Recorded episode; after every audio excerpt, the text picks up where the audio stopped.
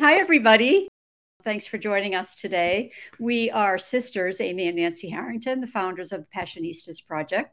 We've created an inclusive sisterhood where passion driven women and gender non-conforming non binary people can come to get support, find their purpose, and feel empowered to transform their lives and change the world.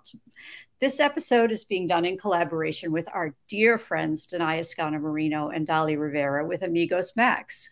Uh, Dali, Danai's amazing organization uh, that is elevating the Latino professional community by maximizing opportunities for members to connect with the resources and support that they need to thrive and become leaders in their industries all while honoring our unity and diversity with a sprinkling of fun and authenticity. And that's what our show is all about, too. So, on every episode of our show, we discuss the unique ways women are following their passions, talk about how she defines success, and explore her path to breaking down the barriers that women too often face. Today, we're talking with Melanie Childers. Melanie's a business master coach for values led coaches, course creators, and CEOs. She helps you grow and scale to multiple six to seven figures with her simple evergreen process. She disrupts internalized patriarchy and hustle culture so you can build a successful business that supports you and your community without burning out. So please welcome Melanie Childers. Hi, thank you so much for having me. This is so fun. We are so excited to have you here today, and you're the perfect guest for our inaugural uh, video broadcast. So thanks Love for being here. So, uh, Melanie, what are you most passionate about? Oh my gosh.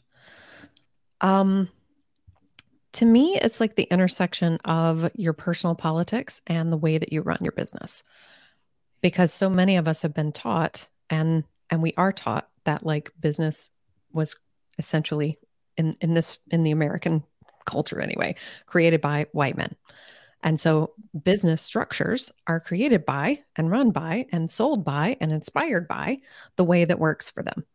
And when women come to business, and those of us who are nonconforming create a business, we take that structure that worked for someone else and we try to adopt it. And it doesn't always work for us. And it doesn't always work for the way that our bodies work, for the way that we want to show up and serve the world and for the ways that match our political values. And so that is what really fires me up is helping folks run a business that feels aligned with their personal political values because that is really the way that we change the world. Well, that's beautiful. And we thank you for doing that work because it's uh, important and it completely aligns with our philosophy of life as well. So, um, where does that deep seated interest in honoring people's values come from? Is that something that was ingrained in you when you were growing up? I grew up very um, Southern Baptist. and uh, rejected that philosophy pretty early in life. I've always been a bit of a rebel and a bit of a don't tell me what to do and how to do it. And hellfire and brimstone, what? Whatever. I'm not doing that. No, thank you. Um, so I've always been a bit of a like middle finger up to whatever the system is. And that really came out as I transitioned into college and living on my own. I was like, oh, okay, all of these rules and structures and ways of living that I was taught are not actually what works for me. And that was really important to me. And then I started, you know, learning more about the world because I grew up in that very conservative household and culture. And I was like, oh, it doesn't work for other people either. So maybe we need to listen to what people want and not just assume that, you know, white supremacy culture knows because it doesn't. Right. And then 2016 happened, and I had just been through um, finishing a master's degree and cancer, breast cancer diagnosis. And then, like, my whole life fell apart. And then 2016 happened. I was like, oh, uh, the thing that is happening for progressives and liberals in the country right now feels very similar to the gut punch of a cancer diagnosis. Mm-hmm. And we don't have to keep operating this way and we have to do something about what is happening and we have to fight for other people. And that's when I was like, oh, I value so many of these things.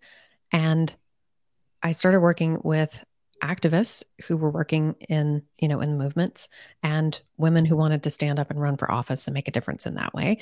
And eventually that transitioned into, okay, I also want to help entrepreneurs. And when I got into deeper into like how businesses are run, I was like, oh, all of this is the same crap. And you know, I've worked in a lot of corporate offices that have like, here's our values and here's our mission, but nobody's living it. Nobody's like actually walking around doing that. And I'm like, can we fix that, please? Can we please have our personal politics show up in the way that we run our businesses, in the way that we treat our clients, in the way that we treat the environment, in the way that we give back to our communities, and in the way that we set up our businesses to run for ourselves? Can we have it honor our humanity? Can we have it honor other people's humanity? Why the why the fuck not? why not? Can we please right. do that? yeah. yeah yeah it's really it really is mind-boggling um so let's step step back a little bit um you mentioned your cancer diagnosis. So tell us how specifically that influenced your mindset as you were moving forward and post your cancer treatments. Oh gosh. Um that absolutely flipped my entire life upside down. Um in the span of 3 to 5 years, I went through chemo, like 3 surgeries. It was breast cancer, so I'd have you know, the cleaning out and then the putting in of the implants. Um, I was 34. Um, I'd also been trying to get pregnant, so that put an end to that. Um, and I lost jobs and eventually I left my marriage in that short time span. So it's like all the things that are tumultuous in life, I did in three to five years and ended up on my best friend's couch trying to figure out what do I want to do with my life. And I found life coaching. I went through a program and it fundamentally changed my life and my mindset and my perspective and the way that I saw the world and helped me really get out of like the depression hole that I was in that was so deep and so severe that I was like, I know I want to be here. I know I have a difference to make, but I don't know what it is and I don't know how. And, you know, it, it ultimately just changed everything for me so that I was like, wait a minute, I'm really resilient. And wait a minute, I've been through some really tough things. And wait a minute, I can figure some stuff out let me figure out how to help myself and then take that knowledge and go help other people. So it absolutely completely changed the course of my life for, you know, for the harder, but also for the better in a lot of ways. And then how did you start that business? How what was what was the process from there? Okay, I want to help other people. Where'd you go? Yeah. So I took a I took a course. I actually found Jen Sincero's course. She did You Are a Badass, um, the book, and then she did a, a like an eight week phone course. And I was like, I can I can do that. I can do that. Okay, let's do that.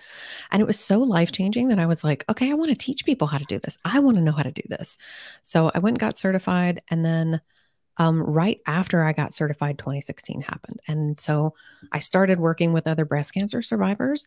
And I was like, wait, but I'm so passionate about politics. And I'm so fucking pissed off right now. And I'm so committed to like figuring out how to how to use my voice and my money and my, you know, white privilege to fuck some shit up. Um, so then I started working with activists, and then that turned into candidates and their teams and leadership. And then I started working with businesses. So it was really like it evolved into what it is today. But um, yeah, it was absolutely pivotal in in changing the course of of my career because I I had just finished a master's degree before breast cancer in instructional design, which is designing online learning and curriculum, which was great, but it didn't it didn't light me up. I just needed to make more money. right. Yeah. So tell us about starting Bad Bitch Mastermind specifically and what that is. Um, that was just the first name that came to me. I was like, what do they want? They want to feel like bad bitches in their business and be that version of themselves out in the world. Um, so in that program, I teach essentially like how to create completely irresistible in demand offers, how to launch those offers and how to deliver them at a really high level for, you know, online course creators, coaches, online service-based businesses. It doesn't matter what it is. It works for most of those businesses. But we get really, really clear on who you are talking to and what you are selling and making it really compelling in an ethical way. We're not talking about manipulating people or lying or any of that stuff. It has to be ethical. Um, and then I also teach what I call the consensual sales framework, where we create win win win sales conversations that feel amazing for everybody so that that even if someone does not hire you they feel empowered when they leave the conversation or when they read your marketing. They feel like, oh, this person gets me. This person cares about me. I'm not just a number and they're not going to just going to ditch me when I say no. They're going to keep, you know, nurturing and caring about me and caring about what I'm doing. And then we start to scale and create scalable offers that serve more people, but also take care of you as the business owner and create those like back end delivery systems that have your customers feeling like special and cared for, even if they're not always talking to you personally. That's great. Yeah, I love it. We have so much fun. We've, we've, I've been running it for about two and a half years. And like, I think that we're at about $3 million now. Nice. Like that everyone's made. It's, it's amazing. It's absolutely mm-hmm. transformational.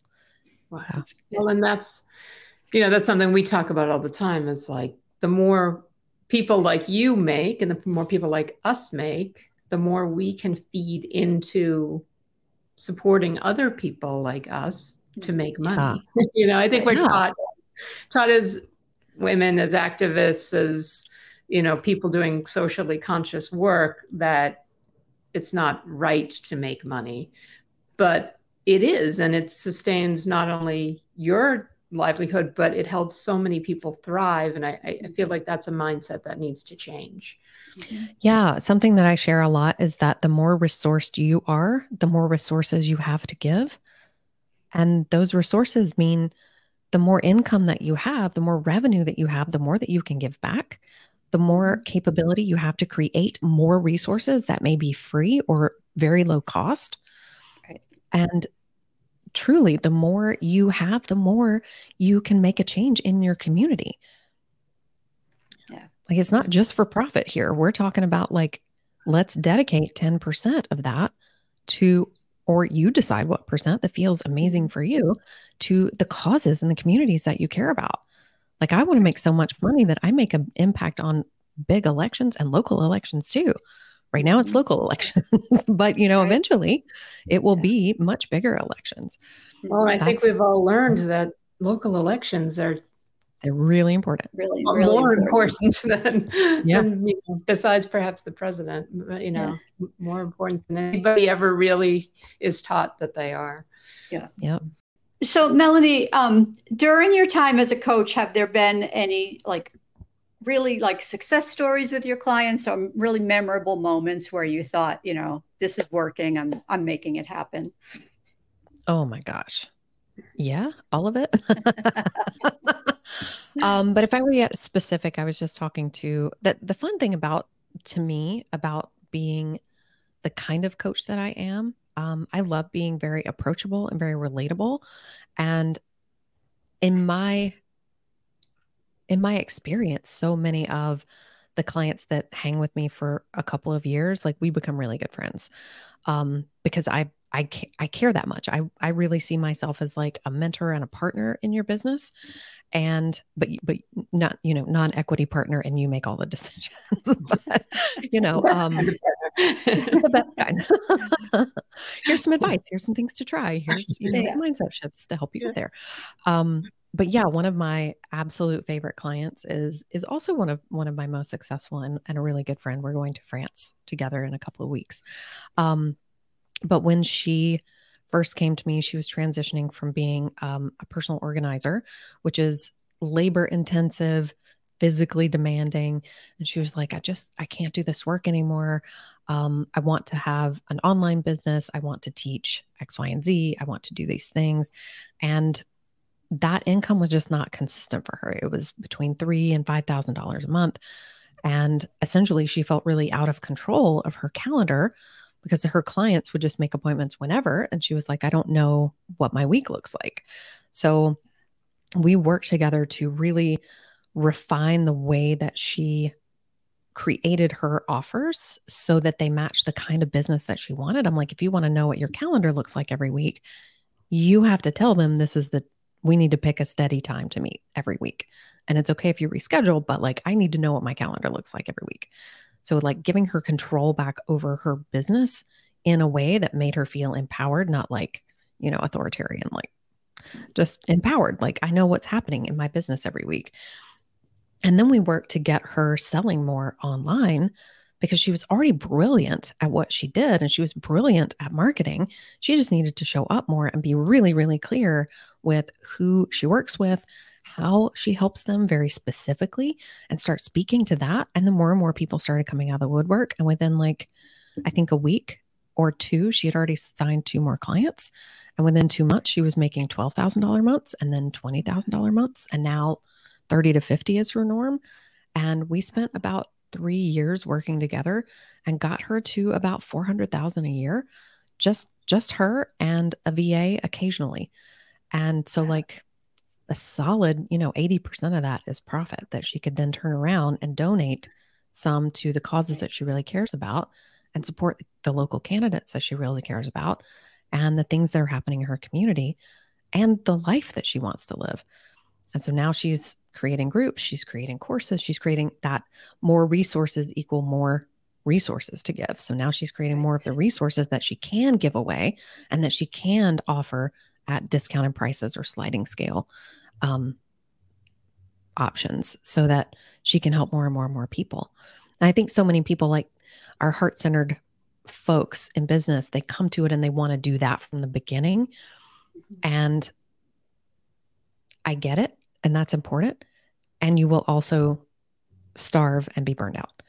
And so it's like we gotta we gotta create some things that give you the resources that you need in order to run the business the way that supports you so that then you have more to give back. It's like you have to you have to like go smaller to get bigger. And I think that a lot of people think that that's really counterintuitive. They're like, no, but I want to, I want to help all the people and I want to help, you know, at a very, very affordable and accessible rate. It's like, yes, but you also have to eat. So let's feed you first and then we can feed the masses. Let's talk about burnout because we've yeah. actually talked about that a bit on this show before, but I think it uh, bears bears deeper conversation because so many women we know and men too, but I think women, especially these days, are really burned out.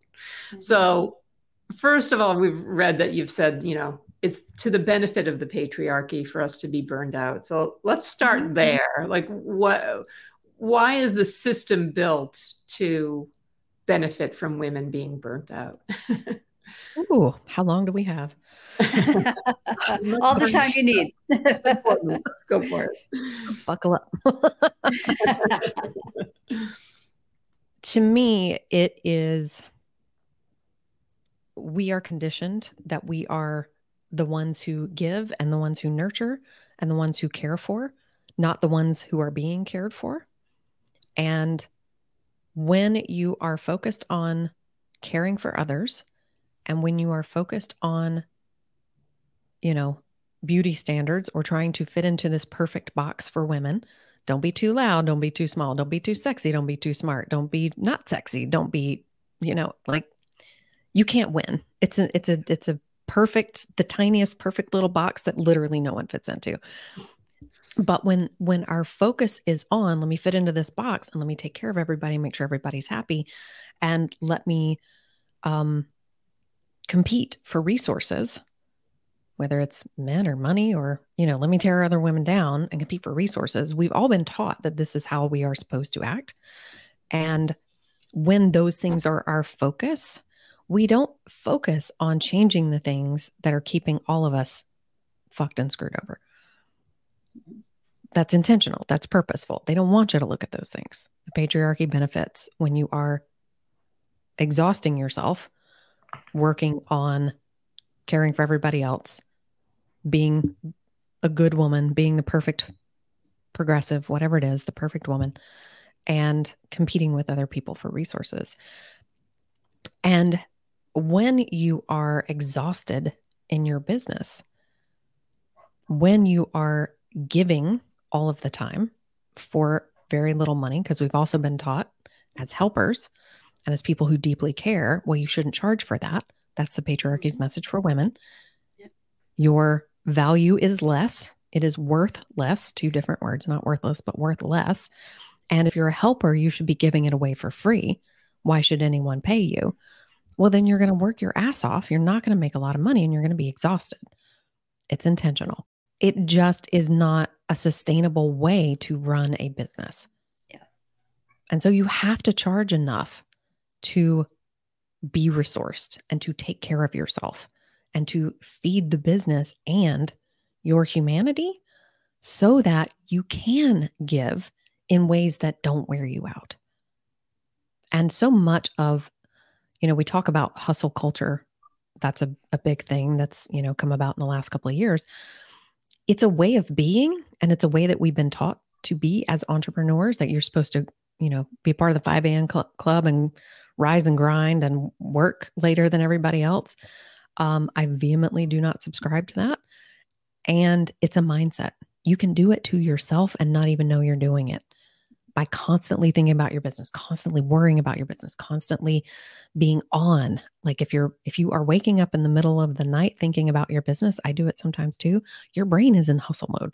And what I really mean is your brain is in survival mode. Yeah. It is you're not allowing yourself to rest and relax and take care of yourself and rejuvenate.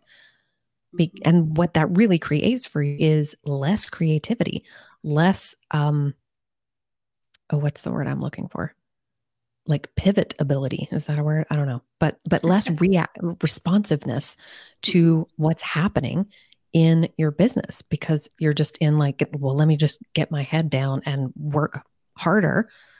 You can't work your way out of that. You have to rejuvenate your way out of that to come back to creativity to come back to the desire that that fuels your business and the reason that you started in the first place.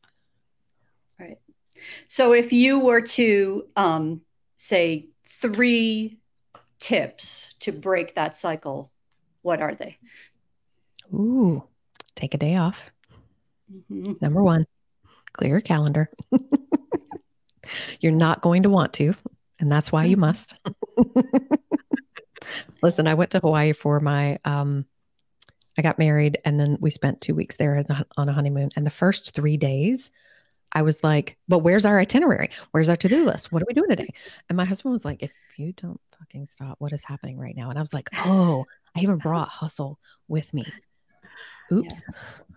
He's like, can you just relax? We're on vacation. We don't have to do anything. I'm like, but we're on this island. We need to see it all. We got to do all the things. And he was like, stop. so I want to say, take a day off on purpose and pick three things that light you up, that fill your cup, that make you feel cared for, luxurious, and amazing. That might be a mani pedi. It might be a massage. It might be a nap. It might be a walk, or just go put your feet in the grass.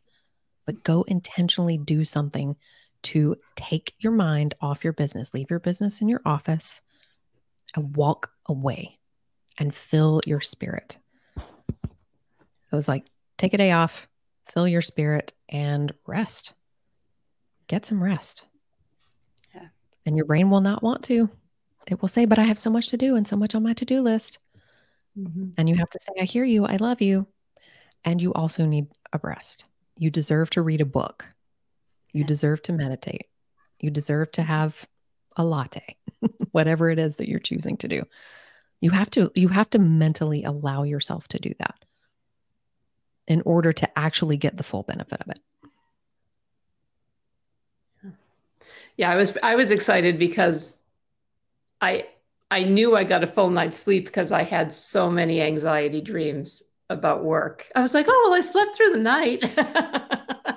That's a good step in the right direction, right? I was like, yeah, but I don't think that was what it was intended to happen.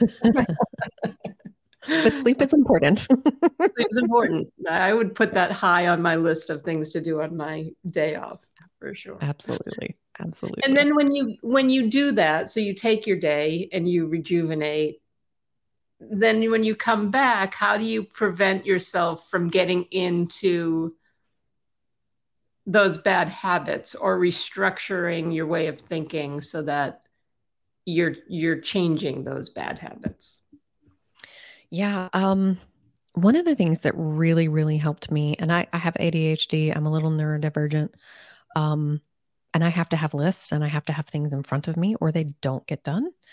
Um, so, what I would do at the very start of my day is make a list of everything that's on my mind, everything that I can think of, and then prioritize that list on what are the like top three things in what order that need to happen today. And then I pick the first fun thing because your brain actually enjoys the dopamine hit of doing something that feels fun or light. So instead of eating the frog, do the hardest thing first actually do something easier. Give yourself a little bit of momentum so that you get the dopamine hit of a win of checking a thing off the box or of doing thing, uh, something that's fun. Um, but before I even get started, like then I go get my coffee and I read for a few minutes and I meditate and I pull some oracle cards. And that's the way that I I intentionally have to tell myself I'm easing into my day. I don't have to hit the ground running. I might have a lot on my to-do list, but the business is not going to burn if it doesn't all get done. No one, like, it's just business. It's not an emergency. It's not a fire. No one's going to die if I don't make a post today, if I don't send an email today. Literally, it's not falling apart. My brain just wants to like put me in that urgency and in that hustle mode. So I intentionally slow down and ease in with some of those routines. So I'll light some incense, pull a card, drink my coffee, journal for a few minutes. And then when I feel rejuvenated and refreshed and ready, then I come to my desk and I come to my to do list. Instead of like trying to push and rush and sit down and get to work and make myself do things, like you don't have to make yourself do shit. This is your business. You get to do it however you want. So let's make sure that we're creating, you know, routines and mindsets that nurture the CEO and the person who's doing the things on purpose. Because otherwise, you will burn out. Yeah, Yeah, I love that. See, I have the opposite thing and I need to I need to switch my mindset cuz I'm always like I'm going to tackle the thing I hate the most first and get it over with. but if I start the other way around, then I ease into my day. I like that. I'm going to try that. Definitely. Just experiment. See what works for you. If if yeah. doing the hard thing first works, keep doing it. But if yeah. if it helps to like give you some energy to do something fun or to do something easy that you can check off and your brain's like, woohoo, I checked thing off the list. Then like the rest of your day goes better.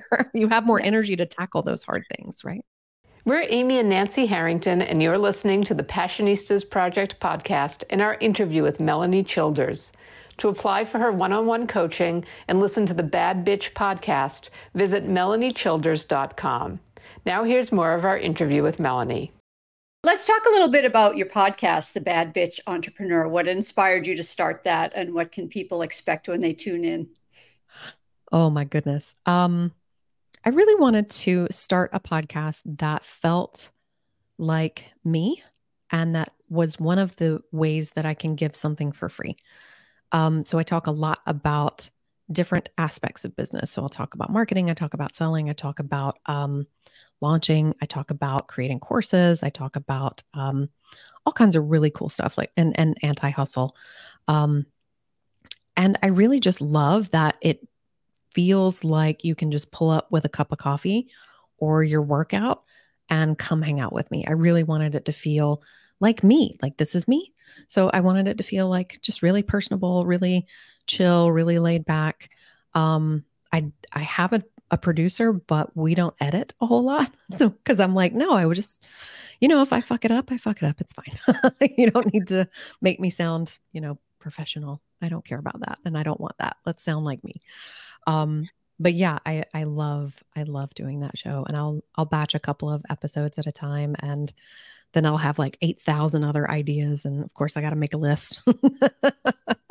and then I'm like, okay, now I'm, now I'm going to talk about these 10 things. But yeah, it's, it's been so fun. And, um, the I love the people who listen. They they reach out to me all the time and are like, "Oh my god, this episode was amazing. This is so fire." Or or I feel like I know you because you've been in my ear for the last 6 months or you know, "Hey, we worked out together. I know you you didn't know it, but I do." So yeah, it's it's so fun and it's it's created such a great community and so many of those women are are growing their businesses and and really kicking ass and taking names and I I love just being able to help them you know, shift a couple of things or try something new that feels like the business that they wanted to create when they started it.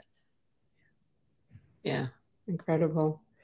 Um, things aren't always easy, though. I mean, this is all you've worked really, really hard to create what you have here oh, yeah. and to come to this place where you can be yourself and really, um, you know, have an impact. So, how do you get through the challenging times? What are your personal tools for overcoming those obstacles that pop up along your journey?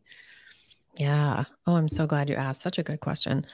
Um, I've had a lot of, I, I feel like we grow up and we go, we come up through the education system, and the goal of being a good student is to get an A. It's to not fail. And the goal of an entrepreneur, which you don't know until you're in it, is the opposite it's to fail and to fail a lot and to fail fast and to learn from it. And I think so many of us aren't taught the skill of resilience, of learning from the failures. And so when we get into business, it's easy to quit because we don't know how to help ourselves be resilient and how to help ourselves learn and pick ourselves back up. And so I have failed a lot. I mean, everything, you know, I feel like I fail 50 times a day. And now it's just like, oh, okay, well, I just tried a thing. Let me learn from it. Oh, okay, well, I just made a post. It didn't work. Let me try something else. Um, but initially, I took it very, very personally and it was very hard. Um, and especially if you are socialized as a woman, we are more likely to take failure and to for have to have our sense of worth be externalized and where men who those of us socialized as men they are socialized that their worth comes from within just from them existing we are socialized that our worth comes from what other people think about us and how well we do and so when we are dealing with failure it is so much more difficult when we are socialized as a woman so what i have learned how to do is have a lot of compassion for myself I used to beat myself up. I used to want to quit every other day. And what I learned is that I have to have this is part of the ride. This is part of the entrepreneurial ride. It they call it a roller coaster for a reason. And the fear and the uncertainty and the not knowing if things are going to work and the failure are actually part of what makes it fun. And so when I created that sort of mental imagery in my mind was like I love roller coasters. Okay, but why? Because it's terrifying. You don't know what's coming next. You don't know how that drop is going to feel. And when you're done, you're like, you feel so exhilarated and it was so fun. You get on it again. But the fear and the uncertainty and the dips are what makes it fun. And so once I had that in my mind, I was like, oh, okay, this is part of the ride. How can I make failure more fun for myself? How can I make it a game for myself? And so what I what I've been doing and what you know for years and what I teach my clients to do is like we're going to set a goal for you. You're going to go try and experiment with something every single day and you're going to celebrate when it works and when it doesn't work because then when it doesn't work, you go learn from the difference between what worked and what didn't. So that you get the learning and you get the experience and you turn that failure into something that is going to help you moving forward and to me, the key piece underneath all of that, especially for those of us socialized as women, is self compassion. Because if what's happening in your mind is you suck, you're terrible, you were not cut out for this, you're going to fail, everyone's going to make fun of you. Every see, everyone who said that you couldn't do this is right. What you have to do is intentionally speak up for yourself and intentionally create the voice in your mind that says, This is part of entrepreneurship this is not about your worth. You are still valuable and still worthy, even if that post didn't work, even if that launch failed. You are still good enough. You are still smart. Stay in the game. this is just a game. Let's mm-hmm. play. Let's learn. Let's figure out how to get better instead of, you know, taking yourself out of the game and deciding that you suck. Right. I love that roller coaster analogy. I mean, how many times have people talked about the roller coaster and I've never heard it talked about that way. I love I love that.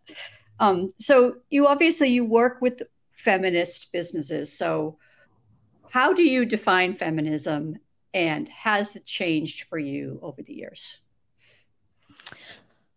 Yeah, to me, um, I I prescribe to intersectional feminist feminism, and I, if anything, I feel like I'm humanist. That is what feminist means to me. I want I want us all to succeed. I want us all to win, and I feel like the more of us women and the more people of color who are win who are winning and the more of us who are non-binary who are making more money the more political power we have because like it or not capitalism sucks. Yes.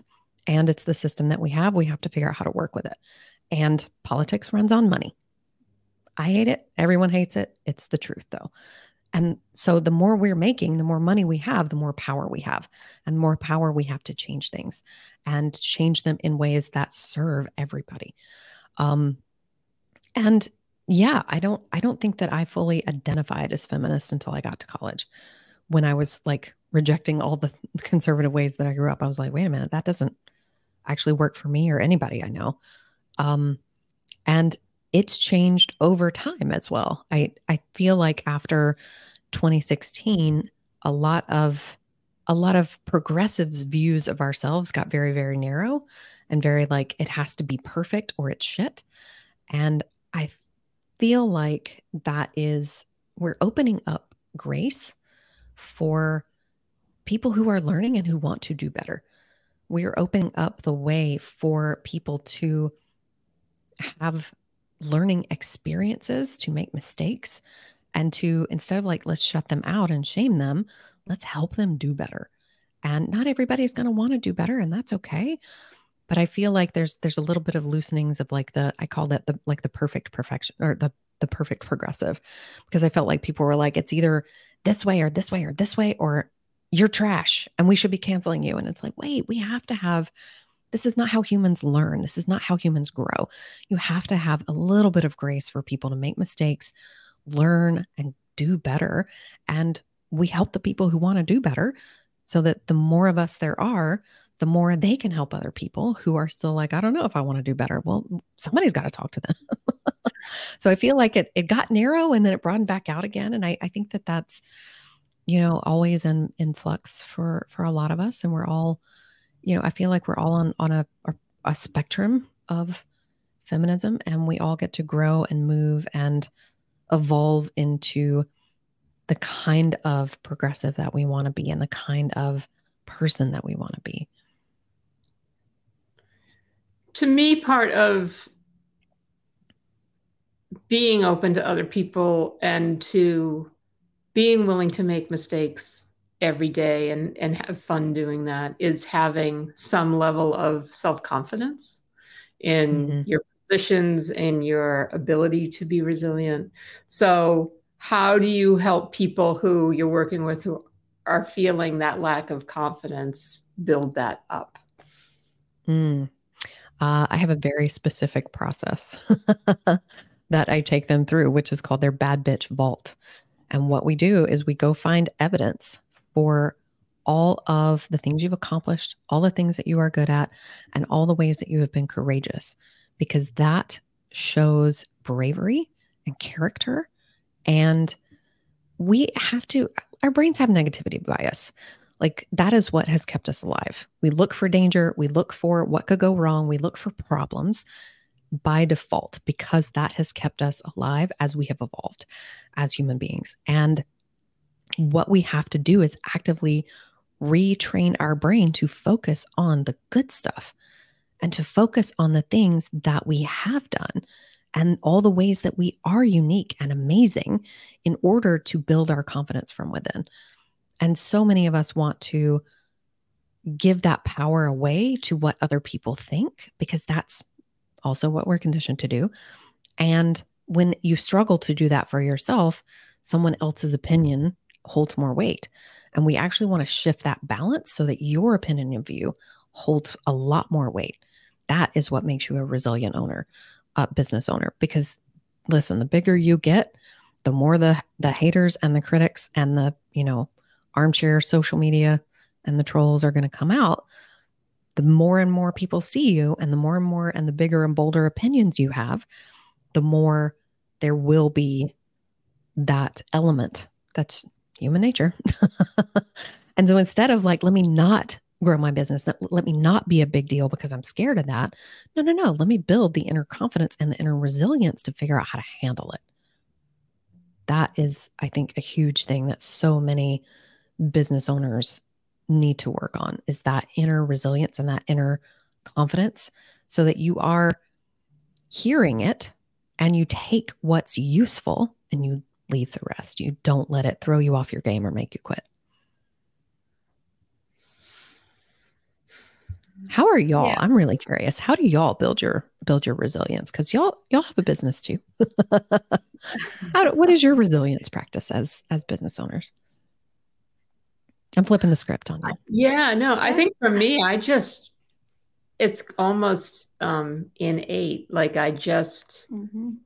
I let myself think about what what it is that whether it was a failure or something that I'm beating myself up about or I let myself process what bothers me about it and then I don't allow myself to be self-indulgent about it and sometimes it takes 5 minutes sometimes it takes a few days you know like okay now I've done that I'm I'm over it and I push forward from there. And I do think that part of the reason I'm able to do that is because I do look back and think, you know, for me, I had worked at um, my background as I worked at, at Warner Brothers. Um, I was vice president of post production and visual effects on 250 movies um, in my time there. And I've said this to Nancy even recently like, I went I mean, if you looked at Warner Brothers at the time, it was the biggest, most powerful studio in Hollywood. And I was at the level dealing with the people who were in charge. You know, it would be like being walking into the CEO of any major corporation and being, you know, um, colleagues with them.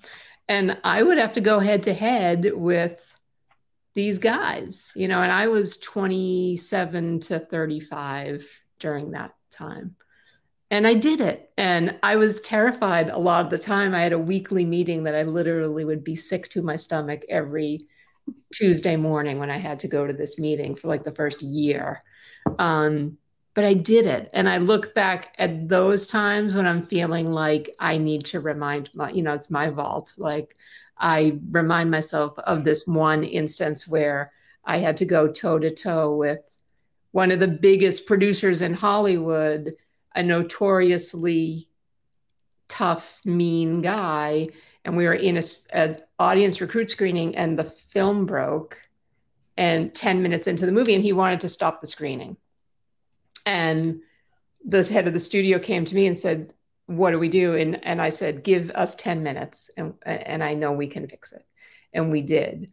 And but I remember the face of the producer and how terrifying he looked coming at me like I was the reason that he wasn't getting his way. And I remember standing up to him. And so I go back to moments like that. And I think I made it through that and I won and I saved the day for my boss who they and I saved twenty thousand dollars for the studio. And like I even just that one moment, that's just one moment yeah. that I look back on, you know. Yeah. It's really just remember who the fuck you are. Yeah.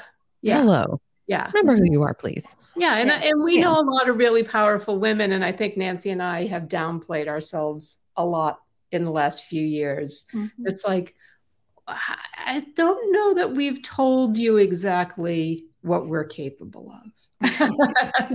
because we haven't reminded ourselves of what we're yeah. capable of enough. Yeah. And so we've been really leaning into that a lot lately. Like, yeah, but I don't think you, oh, this is on me, but you don't really know who we are and we yeah. you know so so that that pushes us forward and i think it's something we're really working on right now not to be it's not about arrogance or trying to puff ourselves up. It's more for our own mental ability of like wait a minute we we've done incredible things. We're doing incredible things. We're changing people's lives. Yeah.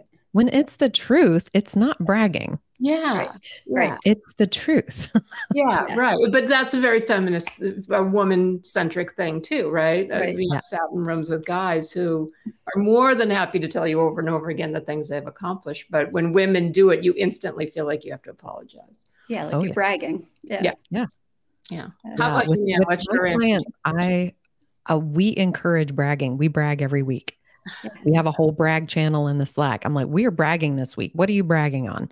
You need to take up space, take some ownership, find some mm-hmm. wins. We're bragging. Yeah. Yeah. We're building a, an online community and we're actually have, we have a space called the Wall of Women's Wins where yes. women are supposed to go and they are going to tell us whether it's something they, they might think is small or something massive. It doesn't matter. If, if it moves you forward, if you're happy about it, it's a win. And our goal is we're going to get to a million women's wins, you know? Mm-hmm. Yeah, because if w- one of us wins, we all win. Yeah, you know? here for it. Absolutely. Yeah. yeah, yeah, absolutely. So speaking of wins, one of the things we always talk about is how I think it's a patriarchal construct too, where success equals money. Mm-hmm. Success equals how big your paycheck is. So we're trying to get women to think about how they really define success. So, how do you define success? Oh, I love that question. I was just talking to my husband about this the other day. Um yeah, and and I think especially when you are an entrepreneur, it comes down to revenue for so many of us. It's like, okay, but what did you do this year? Are you going to do a million or not? um but to me, my definition of success, one of the things that I value so much is freedom. And so the freedom to take two weeks to go to France at the end of the month. That is success to me.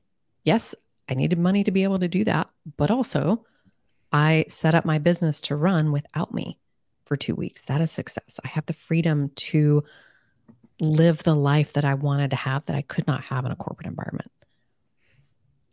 That is that is success to me is freedom. And the other piece of it is really happiness. It's like ha- having just enough. I don't need a mansion. I don't need a million dollars in my bank account. That's a nice retirement goal. But what really feels like success to me is enough to do whatever I want whenever I want, to buy whatever I want whenever I want. But I I I'm not like super bougie or high maintenance, so I don't need a fifty thousand dollar purse every month. You know what I mean? But but, you know, I mean, I don't have to sweat if I need to spend 500 bucks at Target. It's not a problem. And then that to me leads to like that that that just level of like not worrying about money and being happy in my relationship. I'm on my third marriage. It is my last marriage and it is the best marriage I've ever had. And a lot of that had to do with my own inner work and us doing some work together.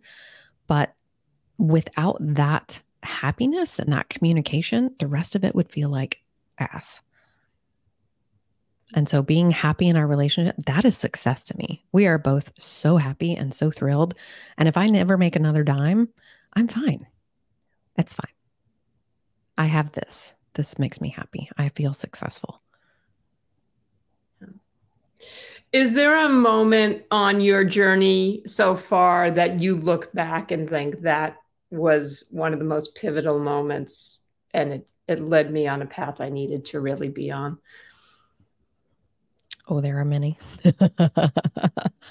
um, the probably the biggest one and the most recent one um, was learning from a mentor that I've been with for several years that what I didn't know until I left was that the customer experience on the back end was not healthy and not good.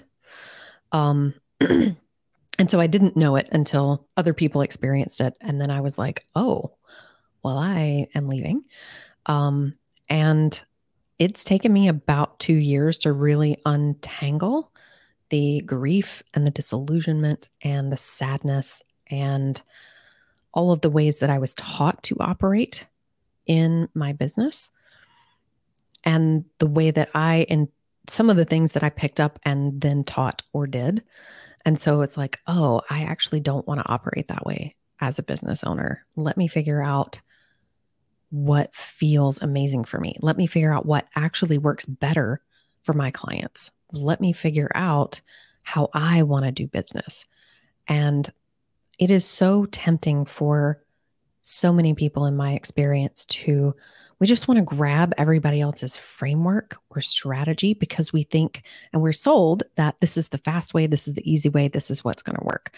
But the truth is that everybody's business is individual and your personal way of working is going to be different than my personal way of working.